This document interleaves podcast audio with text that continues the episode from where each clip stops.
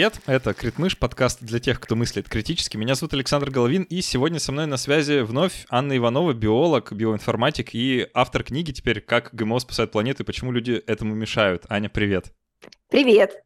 Мы как раз сегодня поговорим про ГМО, как это ГМО спасает планету и что это мы этому мешаем. Обсудим во всех деталях, болезненных подробностях. Но прежде чем начнем, я быстро скажу спасибо всем тем, кто помогает делать этот подкаст. Ребята, вы мои герои на спонсоре, на Патреоне. То, что вы у подкаста есть, это великое-великое счастье мы делаем разные классные штуки, мы записываем расширенные версии эпизодов, есть доступ в секретный телеграм-чат, где, кстати, много всего происходит периодически, такого очень секретного и очень э, телеграмного, так что, пожалуйста, заходите, если вам интересно туда, по ссылкам внизу, еще есть дискуссионный клуб, который проходит каждый месяц, мы там обсуждаем разные темы, которые нам только в голову взбредут, собираемся таким уютным небольшим кружком и друг с другом общаемся целый час по утрам в субботу, так что если вам хочется с подкастом со мной взаимодействовать поплотнее, то, пожалуйста, тоже по ссылкам внизу. Ну и сразу, не отходя от кассы, еще порекомендую подкаст э, Ани, про который я тоже узнал совсем недавно, что, отказывается. есть подкаст, который называется «Мышь погрызла», и она про то, как э, издаются научно-популярные книжки, я правильно понял, да, про все разные разные препятствия, которые на этом пути встречаются автором. А, так что тоже можно пройти по ссылке внизу, подписаться, послушать. Я тоже это сделаю, вот как только появится ближайшее свободное время. Правильно, сегодня вышел десятый эпизод, и он абсолютно божественный, потому что мы говорим с экс-главным редактором и соосновательницей прекрасного издательства «Розовый жираф». И у нас целый выпуск, я знаю, тебе заранее понравится, он весь посвящен тому, как создавать научпоп для детей. Вот потому что это отдельная абсолютно тема, отдельный мир, это безумно интересно, и вот мы про это все говорили, собственно, как писать, как издавать, как рисовать, а, мне очень близко, что у нас э, так, такая дружба проектов, поэтому сразу еще да, скажу такой дисклеймер, что у нас нет э, каких-то рекламных отношений с тобой, и твою книгу и твой подкаст рекламирую просто по большой любви. А, мне действительно понравились те отрывки, которые я успел прочитать из твоей книги, и хочется сегодня попробовать разобраться, да, как же, откуда у тебя вообще столько боли, что тебе сбрело в голову разобраться настолько детально со всей этой проблемой вокруг ГМО. И я хочу начать с того, чтобы мы установили ну, наверное, откуда ноги растут у вот этой неприязни к генетически модифицированным продуктам у людей, потому что, мне кажется, про это важно подумать. Как так получилось, что у нас вообще есть проблема с ГМО? Собственно, именно этому я хотела посвятить всю книгу, и изначально название, которое я ей дала, и с которым она не вышла, это было «Кто подставил ГМО?». Так сейчас называется только вторая часть этой книги, а по моей задумке так должна была называться вся книга.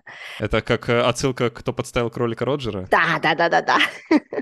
Вот, и Проблема была в том, что прежде чем говорить о том, что это все там политика, экономика, реклама и все вот это вот э, такое сложное, скорее социологическое, чем биологическое, перед этим все равно пришлось бы давать какое-то введение того, а что, собственно, такое вообще ГМО. И здесь сам ландшафт страхов у людей, он очень давно изменился. Если когда я начинала еще популяризацией вот этих всех вопросов заниматься в 2016 году, люди действительно боялись каких-то таких более безумных вещей, да, что мы там съедим помидор с геном селедки, и в нас встроится ген селедки, то сейчас страхи изменились, они стали гораздо более интересными, и совсем простое будет сказать, что люди теперь боятся, что через ГМО там будет какое-нибудь чипирование, да. А потом люди боятся сегодня, что у них как-то на, одних чаще, на одной чаше весов лежит, что искусственное мясо и ГМО – это одно и то же. Это немножко про разное, хотя общее в подходах немножечко есть, но в итоге у них становится знак равенства между вот этим всем искусственным культивируемым мясом и э, ГМО, а дальше становится знак э, равенства между еще и онкологией, и люди из этого выводят, что значит, если есть э, ГМО, то ты заболеешь каким-то онкологическим заболеванием. И этот страх тоже старый, у него старые ножки, из него растущие, но он как бы сейчас трансформировался. То есть э, исходное исследование 2012 года, которое я очень подробно разбираю в книжке, и из-за которого предыдущие 10 лет люди боялись ГМО в контексте развития онкологии, этот страх тоже трансформировался. И все страхи вокруг ГМО трансформировались. Мне в этом плане очень помогает блог, потому что когда есть ученый, он находится в некотором своем пузыре, делает свою науку и может думать со своей позиции, чего люди боятся. А у меня как бы есть постоянный диалог с очень разными читателями, и я постоянно стараюсь мониторить, как меняется сам рынок страхов вокруг ГМО. И здесь я тоже собираю какие-то свои самые любимые мифы. Далеко не все из них в книгу вошло, потому что если бы в нее по моему плану вошло все, что я хотела в нее поместить, мне надо было написать еще книги три, наверное. Как, как минимум, если я из тех лекций живых, которые я читаю по теме ГМО, сделаю из каждой по отдельной книге, а там минимум по толстой книге получается, то это еще что, три, четыре, не знаю, сколько еще книг бы получилось. Поэтому в это пришлось так, знаешь, выбирать, что я хочу в нее взять. Вот. А, и начала я перепрыгнула с того, что у меня есть такой один из самых интересных, наверное, страхов, которые я коллекционирую, это что когда человек съедает какой-то генетически модифицированный а, продукт, то это не влияет на его собственные гены, но, значит, тут у нас люди наступил 2018-2019 год, бум всяких разных тестов на микробиом, вообще информации про микробиом и так далее. И современный страх ГМО, один из современных страхов, выглядит так, что значит, а, у нас есть кишечник, в кишечнике есть микробиом. Микробиом – это разные микроорганизмы, маленькие, в том числе безъядерные, и когда мы едим какой-нибудь продукт, который содержит э, модифицированные гены, то эти гены, собственно, строятся не в нас, а они встроятся в тех микроорганизмов, которые составляют наш микробиом, и каким-то образом вот там через это могут они нам сделать не очень хорошо. На мой взгляд, это безумно интересный страх, то есть он базируется уже на современных знаниях о мире. И это тоже своего рода прогресс. То есть мы, например, узнали, что вот какой-то такой микробиом существует. Это уже немало. Интересно. Мне нравится заход, который ты в книжке используешь в самом начале, что ты как бы обращаешься к исследованиям психологов о том, как люди принимают решения, в частности, цитируешь э, Канемана и Тверски и их работу про э, систему 1 систему 2. Я уверен, многие читали книгу «Думай медленно, решай быстро». Это как бы такое общее место немножко. Мне нравится э, идея, которую ты э, там выводишь из этого, что вместо того, чтобы пытаться людям э, как-то воздействовать на их систему 2 и пытаться объяснять какие-то факты, чтобы они принимали взвешенные решения, нужно работать с системой 1, потому что люди так или иначе будут руководствоваться какими-то импульсами, э, какими-то сиюминутными желаниями и не будут включать голову тогда, когда это, возможно, стоило бы делать, и не стоит от них этого ждать. Как бы вот такой я услышал момент. А, а можешь раскрыть мысль? Как ты это видишь? Я считаю, что нельзя человека ни в чем переубедить. Ну, то есть с ним можно долго-долго разговаривать, он, может быть, начнет прислушиваться, но этот будет такой очень индивидуальный процесс.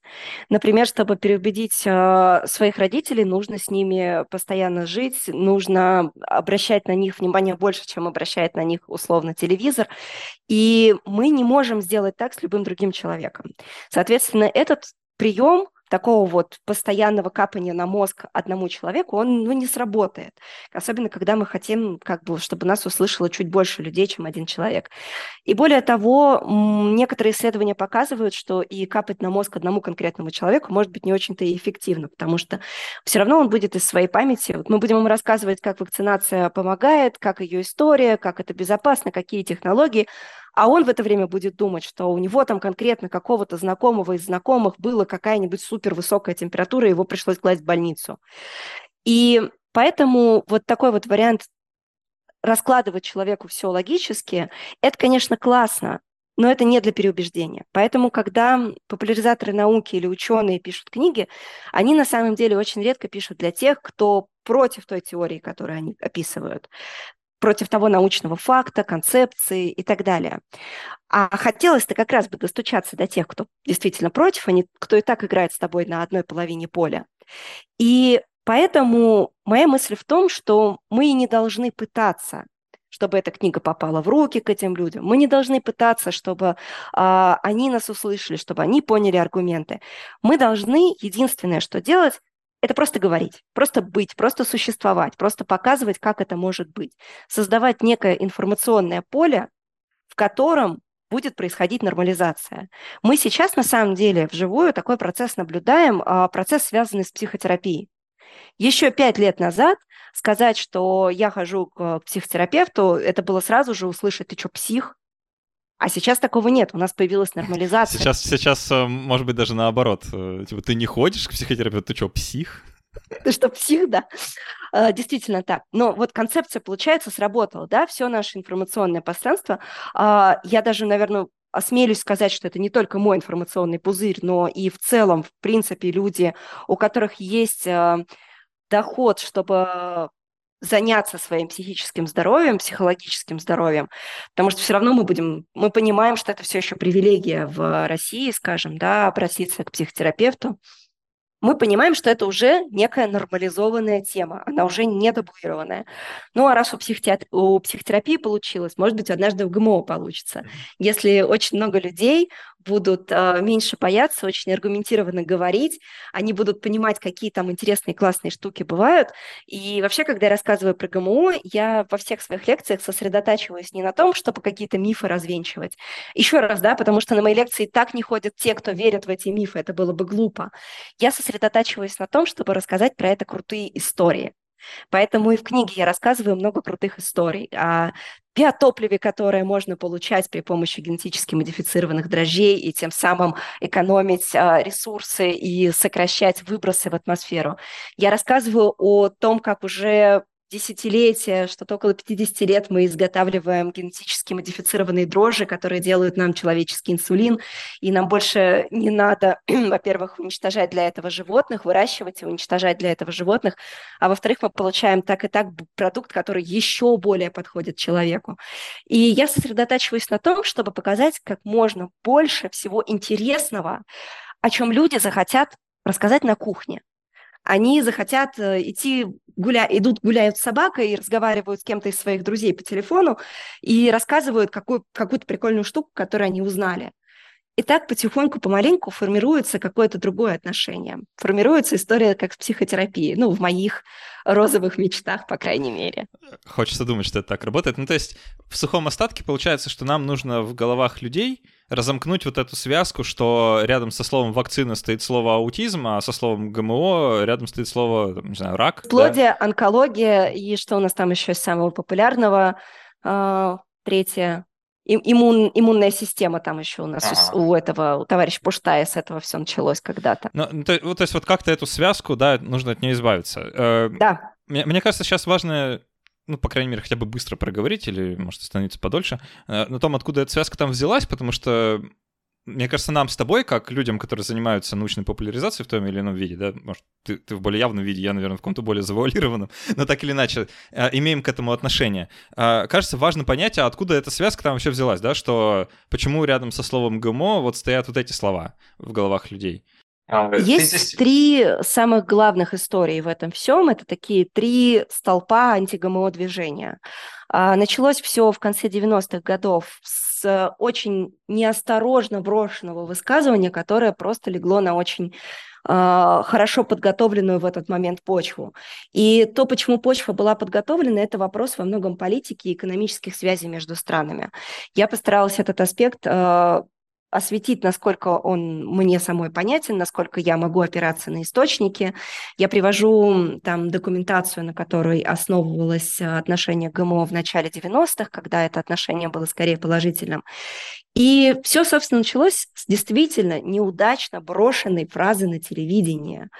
А, при этом я подозреваю, точно мы, мы этого знать не можем, но я подозреваю, что те журналисты, которые пригласили конкретно вот этого мужчину, этого очень, кстати говоря, именитого и хорошего до вот этого момента ученого по имени Арпад Пуштай, а, они пригласили его в, ради... Э, в телепередачу, и в этой телепередаче, по сути, они манипулировали. На мой взгляд, это выглядело именно так. То есть те вопросы, которые задавали ученые, это было примерно из серии «А перестали ли вы пить коньяк по утрам?» Вот. И в какой-то момент он отвечает вот эту самую фразу, что, ну, наверное, если бы у меня был выбор, я бы не стал есть это самое ГМО. И основывалось это на том, что ровно в этот момент он действительно занимался некой научной работой. Эта научная работа была для проверки одного коммерческого сорта. Коммерческий сорт для, до этого момента проходил уже очень длительные испытания. Дальше был запроектирован эксперимент. Запроектирован, кстати, был довольно интересно, со своими погрешностями, но был запроектирован довольно интересно. И вот в, середине того, как развивается этот эксперимент, этого ученого, руководителя этого эксперимента вызывают в эту телепередачу, он дает согласие, он дает интервью, бросает неосторожную фразу и завертелось. То есть вот с этого момента можно считать такой отсчет истории антигмо движения. А, ту неосторожно брошенную фразу подхватывают на лозунги, растаскивают на речевки, начинаются набеги на экспериментальные поля различных активистов. И начинается, на самом деле, какое-то полнейшее безумие. Можно найти фотографии в сети того, как это тогда происходило. Они такие уже исторические. Я кое-что из этого привожу в книге, можно посмотреть. И в чем была, собственно, работа? Я совсем пересказывать не буду, потому что я разбирала все вот эти работы три, три вот эти основные с точки зрения биолога, но еще больше с точки зрения статистика, биостатистика, которым я во многом являюсь. Да? Я специалист по анализу биомедицинских данных, а, я занимаюсь биостатистикой профессионально и так далее. Поэтому в этой книге довольно много математики. Но не пугайтесь, пожалуйста, раньше времени, вы можете в конце концов эти блоки просто пролистнуть. Но, скажем так, я разбираю вот эти вот э, главные истории, легшие в основу антигомодвижения с точки зрения разных наук одновременно. И если бы этот эксперимент был доведен до конца, возможно, никакого бы этого шума вообще не было, потому что просто не увидели бы той, э, тех выводов, которые были показаны в самом начале работы когда вместо того, чтобы была какая-то статистическая значимость, количество наблюдений, там были просто единицы, и это все укладывалось в рамки погрешности. В общем, ну, это не, не научная работа в этот момент. А дальше мы научную работу, собственно, так никогда и не увидели.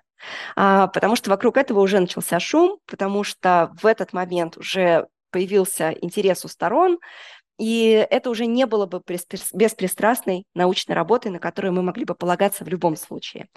Собственно, это первая история, история о связи страхов вокруг ГМО с тем, что будет что-то не так работать в иммунной системе. Вторая работа произошла спустя что-то типа 10 лет. Я очень плохо считаю, потому что, как я обычно говорю, у меня два математических образования, я имею право не уметь считать. Вот. И вторая работа как раз она уже про бесплодие. И эта работа, в отличие от первой, намеренно сделана плохо. Эту работу сделала соотечественница наша по фамилии Ермакова. И на самом деле можно даже не читать всю главу, а прочитать только прекрасные сноски, которые я про госпожу Ермакову оставляла в этой книге. И вообще я очень сильно и настоятельно рекомендую, когда будете читать книгу, особенно если вдруг будете в электронном варианте читать и сноски, на них надо будет кликнуть отдельно, а не просто прочитать внизу страницы, не поленитесь, кликните. В сносках я включала много всего интересного, чего не могла включить в основной текст, потому что это бы разрывало логику повествования. Но там действительно очень классная история. Например, в моменте, когда я рассказываю про госпожу Ермакову, а, я ссылаюсь на одну из работ, которую она как бы называет, что лежит в основе ее работы. И это работа одного североевропейского, скажем так, политика больше, чем ученого, который натворил дело очень сильно. В частности, он косвенно виноват в огромном количестве смертей а, в небогатых странах. Прочтите эту историю обязательно. Это очень многие вещи вокруг страхов о ГМО расставят по своим местам. Вот. И в случае работы с госпожой Ермаковой это действительно была просто намеренно плохо сделанная работа, в которой на самом деле другие ученые подозревают ее в жестоком обращении с животными. А, такая позиция высказывалась, и, на мой взгляд, она очень обоснованная, потому что смертность в эксперименте а, Ермаковой намного выше даже среди тех крыс, которые не принимали генетически модифицированные э, корм. Но там еще вообще интересно с тем, что на самом деле те, которые по ее заявлению его принимали, скорее всего, его тоже не принимали, но это уже такие детали. Но, наверное, самый главный факт в том, что действительно у нее почему-то удивительная смертность в эксперименте всех крыс, в, на порядок более высокая смертность. То есть э, либо они что-то делали не так, либо они завезли больных животных, либо еще что-то, но работа не показательна по абсолютно всем аспектам. Кроме того, важно понимать, что это ровно тот же самый человек, который в начале пандемии коронавируса рассказывал нам, что коронавирус – это вовсе не вирус, а бактерия Синтия, которую вывели американские ученые, чтобы уничтожать нефть в разлитую в воде э, под э, платформой Макондо после, значит, катастрофы с э, выбросами нефти.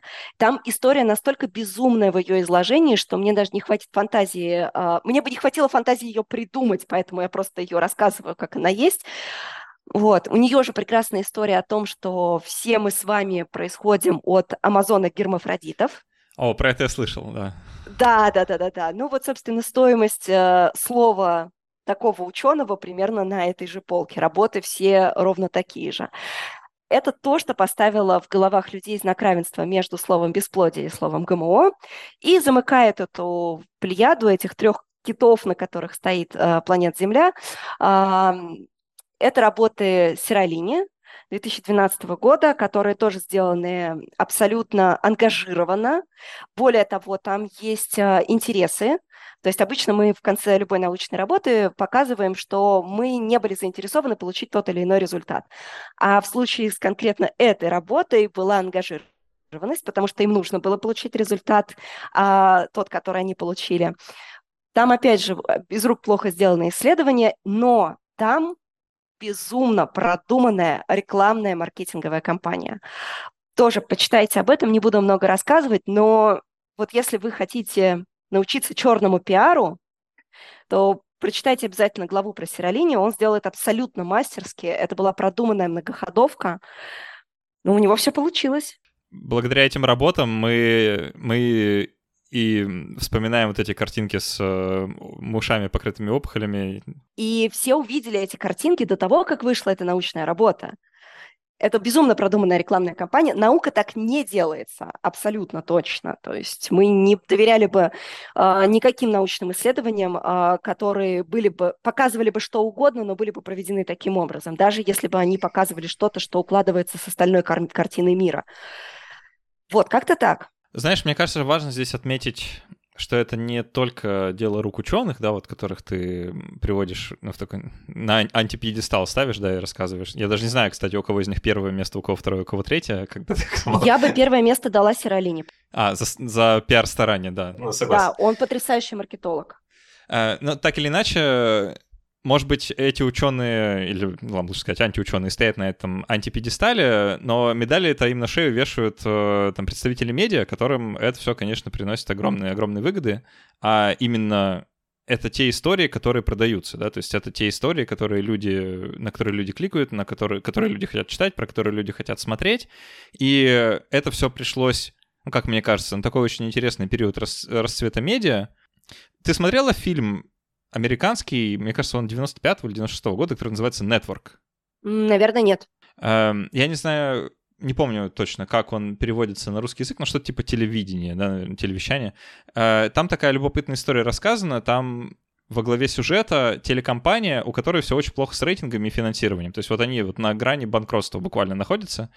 И у них есть э, такая флагманская передача типа новостей, где у них вот такой ведущий, который тоже уже давно устал от своей работы и, э, мягко говоря, собирается на пенсию.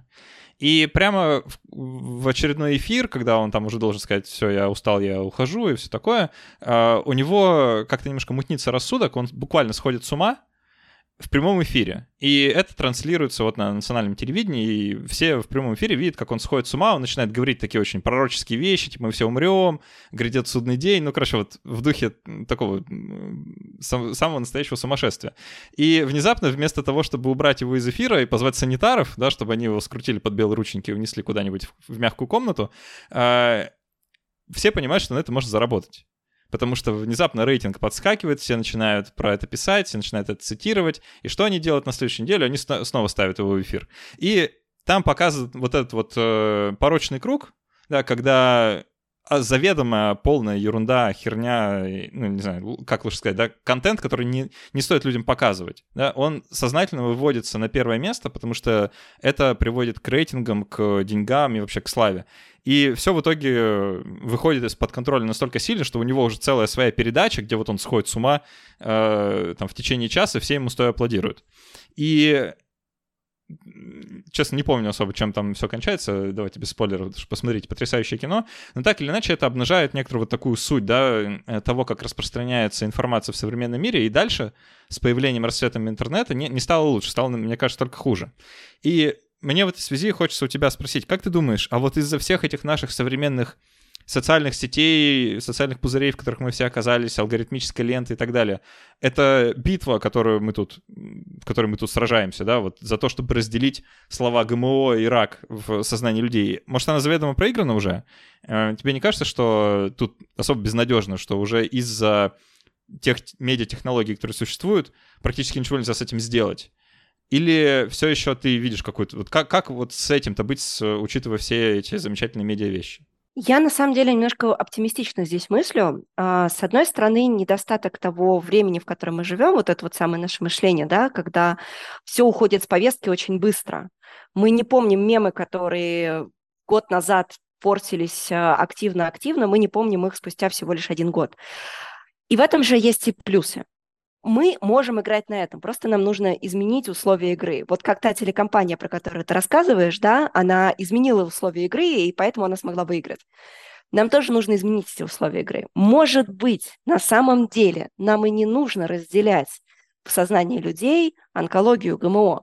Может быть, нам вообще не надо про это переживать. Может быть, нам просто надо показывать, что классные помидоры, которые вот CRISPR недавно одобрены в Японии, они более вкусные, они более сладкие, и они могут помогать человеку там согласно некоторых исследований, не все там с ними понятно в этом плане, в плане эффективности, скажем так. В плане безвредности все понятно, все с ними хорошо, вкусные, сладкие и так далее. Но они еще подаются как э, то, что они немножко моделируют наше давление кровяное. Вот.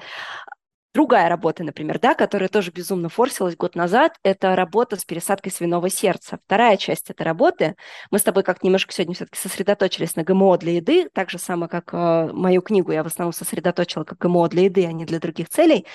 А, вот эта история, которая форсилась год назад, на русском языке в медиа превалировала новость о том, что мужчине пересадили сердце. И все второй части этой новости встретить было практически нигде невозможно. А между прочим, вторая часть этой новости существует. И вторая часть выглядит вот как. Собственно, тех свиней, которые сделали за тем, чтобы пересаживать сердца, чтобы были у нас совместимые органы, эти же свиньи вообще-то могут быть использованы как э, мясо для тех, у кого аллергия на мясо. Звучит безумно, но дело в том, что действительно в западном обществе в последние годы появилась аллергия на определенный белок в мясе, и эти люди не могут есть красное мясо.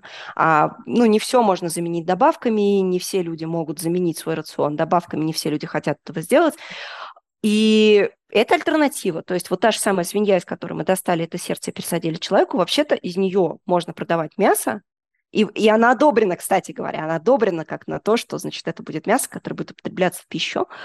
А, ну, оно там еще не в смысле в магазины уже пошло, да, но в эту сторону движется процесс оформления всей документации.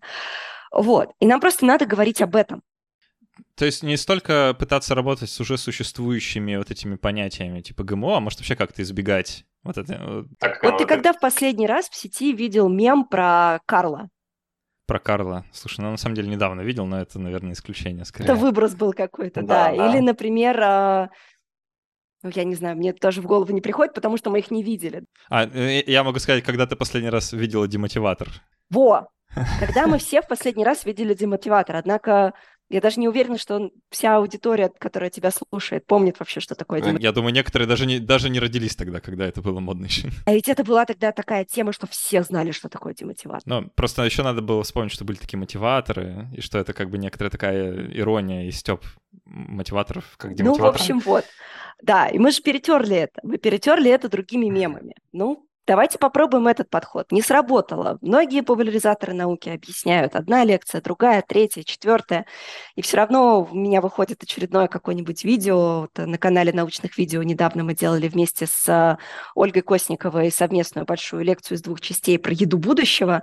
И у нас там все равно неизменно комментарии, что эти безумные женщины с горящими глазами, с горящими глазами азиатской наружности.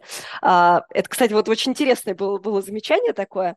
А, или не славянской внешности, как-то так, значит, там сказали. И все равно там будут эти комментарии, что эти женщины хотят, чтобы мы скорее, значит, умерли, а мы будем есть а, только натуральную еду. И, в общем, пусть... Вот мне особенно, значит, нравится такой поинт у этих людей. Эти люди считают, что они очень хорошие, а мы очень плохие. Поэтому их поинт такой. Пусть, значит, всякое верящее нам быдло покупает а, вот эту нашу дешевую ГМО еду, еду из жуков. Это вот Оля на тему уже искусственное мясо, еду, еда из жуков и так далее. Пусть, значит, а, это я цитирую, это я не людей так называю, это я цитирую комментарии, которые нам оставляют к видео. Значит, пусть это все бедняковое быдло покупает а, вот эти все дешевые продукты и ими травится, а мы в это время можем повышать цены на наши фермерские яички и фермерский хлебушек. То есть как-то вот не бьется у меня в голове, что эти люди хотят э, другим людям хорошего, если они считают, что, значит, э, такая вот хорошая пища, которую они считают хорошей, должна быть доступна только избранным. Интересный какой-то поинт получается. Это любопытный момент, который, мне кажется, тоже второй такой...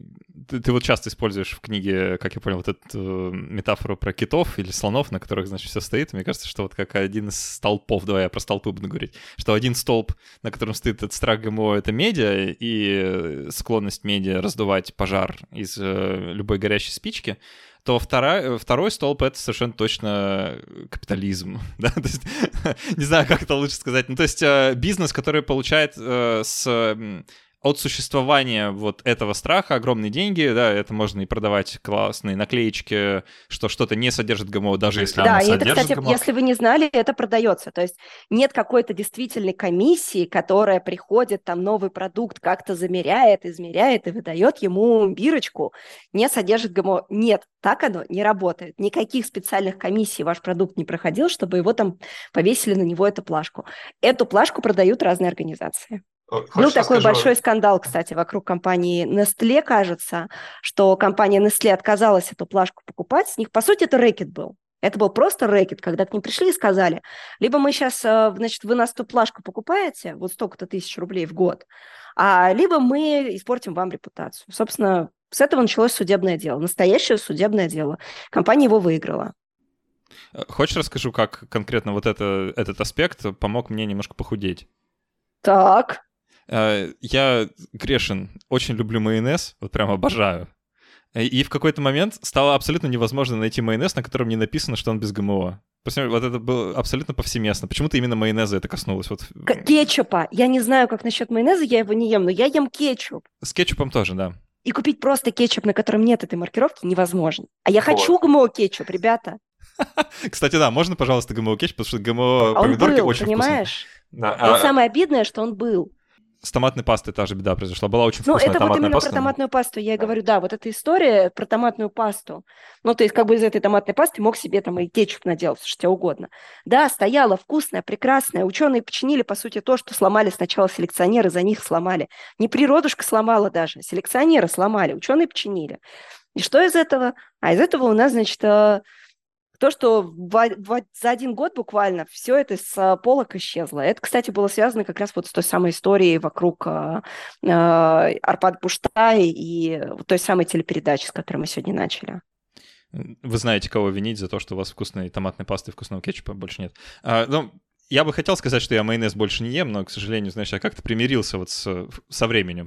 Примирился с тем, что весь майонез почему-то с маркировкой, что в нем нет ГМО, хотя я уверен, что правда заключается ровно в обратном. Э, давай, может быть, под конец немножко об этом как раз поговорим, потому что э, об этом имею в виду не о майонезе, а о том, есть ли вообще разница между генетически модифицированным э, продуктами и не генетически модифицированным, потому что я слышал, что ты вот эту фразу генетически модифицированный произносишь так немножко с иронией, как будто бы ставя ее в кавычки. И у тебя в книге есть такой референт по поводу того, что у тебя был такой занятный спор с э, человеком по, про разницу между генетической модификацией и натуральной селекцией и искусственной селекцией. Давай как-то попробуем ну, не то что развеять миф, да, а вот какой-то такой взгляд биолога на вот этот процесс. Для тебя вообще есть разница между там, процессом селекции и генетической модификацией? Как ты, себе, как ты это видишь? Для меня есть разница. И отвечаю я, мне этот вопрос очень часто задают. Очень многие говорят, ну, типа, какая же разница? Вы же... Очень многие, кто э, как бы защитник ГМО, они говорят так, что ну вы же едите продукты селекции, а, значит, почему же вы не едите ГМО, которые там более хорошие, точные и так далее? Для меня есть разница. Обычно я отвечаю на этот вопрос так. Значит, э, натуральная селекция, в которую входят э, и мутагенез направленный, и действительно отбор, и прочее, прочее. Но вся вот эта традиционная селекция – это примерно как завязать себе глаза и стрелять из э, базуки в разные стороны. Вот куда-нибудь вы попадете, какого-нибудь воробья вы собьете, вот этого воробья вы и приготовите себе на ужин. А генетическая модификация – это примерно как взять снайперскую винтовку, улечься в засаде, долго-долго ждать очень-очень толстенькую утку, четенько в нее попасть и приготовить на ужин ее себе. Вот. То есть, опять же, я не хочу здесь сказать, что э, традиционная селекция какая-то супер опасная штука или просто опасная штука, что люди, давайте-ка теперь вы начнете лучше бояться традиционной селекции, а ГМО вы, значит, бояться не будете. Нет, это тоже не мой поинт, это просто скорее про то, что, ну, ребят, ну вы, вы же жрете то, что вот и самые базуки с завязанными глазами. Так почему вы не хотите есть то, что из э, снайперской винтовки и после многих лет засады на эту утку? Ну, как-то так. Э, интересная метафора такая про охоту, даже как-то как как неловко на нее теперь сверху еще что-то вешать. Ну ладно, я попробую. А, мне просто, знаешь, немножко в защиту тех, кто защищает ГМО этим аргументом, да, хочу сказать, что... В защиту защищающих. В защиту защищающих, да, чтобы они не чувствовали себя сейчас плохо, что вот они этот аргумент когда-то в споре кому-то приводили. Просто мне кажется, что действительно можно подобрать такой ракурс, как бы вот на это, эту дихотомию ГМО и селекции, что разницы никакой не будет. В том смысле, что, ну, если опуститься на уровень генов, да, на уровень того, что на самом деле происходит с геномом конкретного организма, то, в общем-то, и нет никакой разницы вот чисто с точки зрения... Сейчас буду спорить. Давай, давай, спорь. Когда у нас какая-то традиционная селекция абсолютно любым способом, и мы отбираем то, что у нас получилось этим там направленным мутагенезом и так далее, мы выбираем на нужный нам набор признаков, мы меняем не конкретный ген, который дает нам этот признак. А скопом куча всего, да. Да, потенциально меняем какие-то другие сопутствующие гены, которые мы можем в этом случае не проверять. Это были самые известные истории. Все, наверное, знают историю с картофелем Ленапе, да? Это история, когда отбирали на хрусткость, на то, чтобы там устойчивость была к э, определенным паразитам, там скрещивали, в общем, супер-пупер селекционный сорт, 60-е годы. Чипсы из него должны были делать. Чипсы, говорят, потрясающие получались. Все было потрясающе, пока первый фермер, который этот картофель на продажу для компаний, изготовляющих чипсы, э, не продавал, не пошел поужинать от отварным картофелем с горошком. И оказалось, что в этом картофеле вообще-то, помимо того, что он весь такой хрусткий, вкусный, подходящий, крахмал содержащий, подходящий для изготовления чипсов, оказалось, что в нем еще и солонина повышенная доза. Не планировали селекционеры, а, что это так будет это получилось просто таким вот сопутствующим э, в комплекте, как, о, как в советское время, кто смотрел советские фильмы, может помнить, когда ты приходил покупать трех мушкетеров, а тебе э, в довесок давали какие-нибудь э, э, протоколы заседания 44-го съезда партии КПСС. Вот примерно так. Только тебе еще эту партию, э, этот протокол съезда читать придется в данном случае. Мне нравится, как у нас сейчас сегодня просто спектр наших отсылок, знаешь, мы, мы и про демотиваторы и мотиваторы поговорили, а теперь еще и про то, как э, брать в аренду трех мушкетеров, если ты в Советском Союзе. Затронули все возраста, в общем, да, осталось что-нибудь для зумеров еще сказать такое э, под конец. Может быть, давай э, как-то так перейдем на высокий пафос, да, и раз уж у тебя книжка называется «Как ГМО спасает планету», можешь там как-то контурно обозначить, э, в каких областях нам ждать спасения? Медицина, биоиндикация, биоремедиация, биодеградация, биотопливо а, и, конечно же, питание. Клево. Да, а, ты попросил коротко, да, да, получил. Отли- отлично, спасибо большое. Это, знаешь, все-таки э, наметки на будущие эпизоды подкаста. Я очень надеюсь, что мы с тобой соберемся еще и обсудим, ну, если не каждую из этих тем, то, по крайней мере, те, которые будут вызывать наш особенный интерес. Э, Аня Иванова была в гостях в подкасте «Крит мышь» снова. Аня, спасибо большое за то, что пришла. Спасибо большое, что позвал. Всегда рада с тобой поговорить о чем-нибудь интересном. А, ну надеюсь, и... интересно. Ну, надеюсь, интересно. Да, если вам так же, как и мне, интересно, то, пожалуйста, книжка по ссылке внизу. По большой любви ее тут рекламирую и продолжу рекламировать. Э, везде, где только смогу, эти ссылки оставлю. А, можно почитать, э, ознакомиться. Я, опять же, скажу, что успел только, пока бегал, прочитать некоторые фрагменты. Мне очень понравился тот, тот стиль язык, которым ты пишешь. Он как-то мне, мне близок именно, наверное, потому что мы с тобой как-то похожи в этом смысле, поэтому... А, и, и там, и там мыши. О, да, да, кстати, и мыши везде. Так что э, будете чувствовать себя как дома. Вот, э, заодно можно зайти в еще один подкаст мышиный, который называется «Мышь погрызла», тоже подписаться, раз уж у вас телефон в руках, вы, наверное, почувствовали, что этот эпизод заканчивается. Э, время выбирать, что вы будете слушать дальше, почему бы не его, да, там можно послушать про то, как э, разные э, авторы научных популярных книг э, пытаются свои книжки опубликовать, да у них все никак не получается. А... Ну и там вообще о процессе, о, о процессе. процессе того, как, как у людей все это получилось. В итоге это получилось все равно но через что пришлось пройти, и, в общем... У нас тоже процесс будет продолжаться, мы еще запишем после каст, поотвечаем на вопрос патронов, которых, кстати, навалило прям достаточно большое количество, так что у нас сейчас будет чем заняться. Мы вместе с спонсорами патронов будем отвечать на их каверзные вопросы в расширенной версии эпизода, которая доступна вот к каждому, каждому выпуску есть расширенная версия, которая доступна всем спонсорам, патронам любых уровней расцветок, цветов э, и намерений, так что, пожалуйста, заходите э, по ссылкам внизу, это правда очень помогает, э, и как-то придает сил, уверенности в том, что подкаст нужно продолжать делать. Если вы хотите вот такую мотивацию мне как автору придать, то тоже ссылка внизу, э, ваш лучший друг. А так все, спасибо, что были с нами. До встречи через неделю и пока. Пока.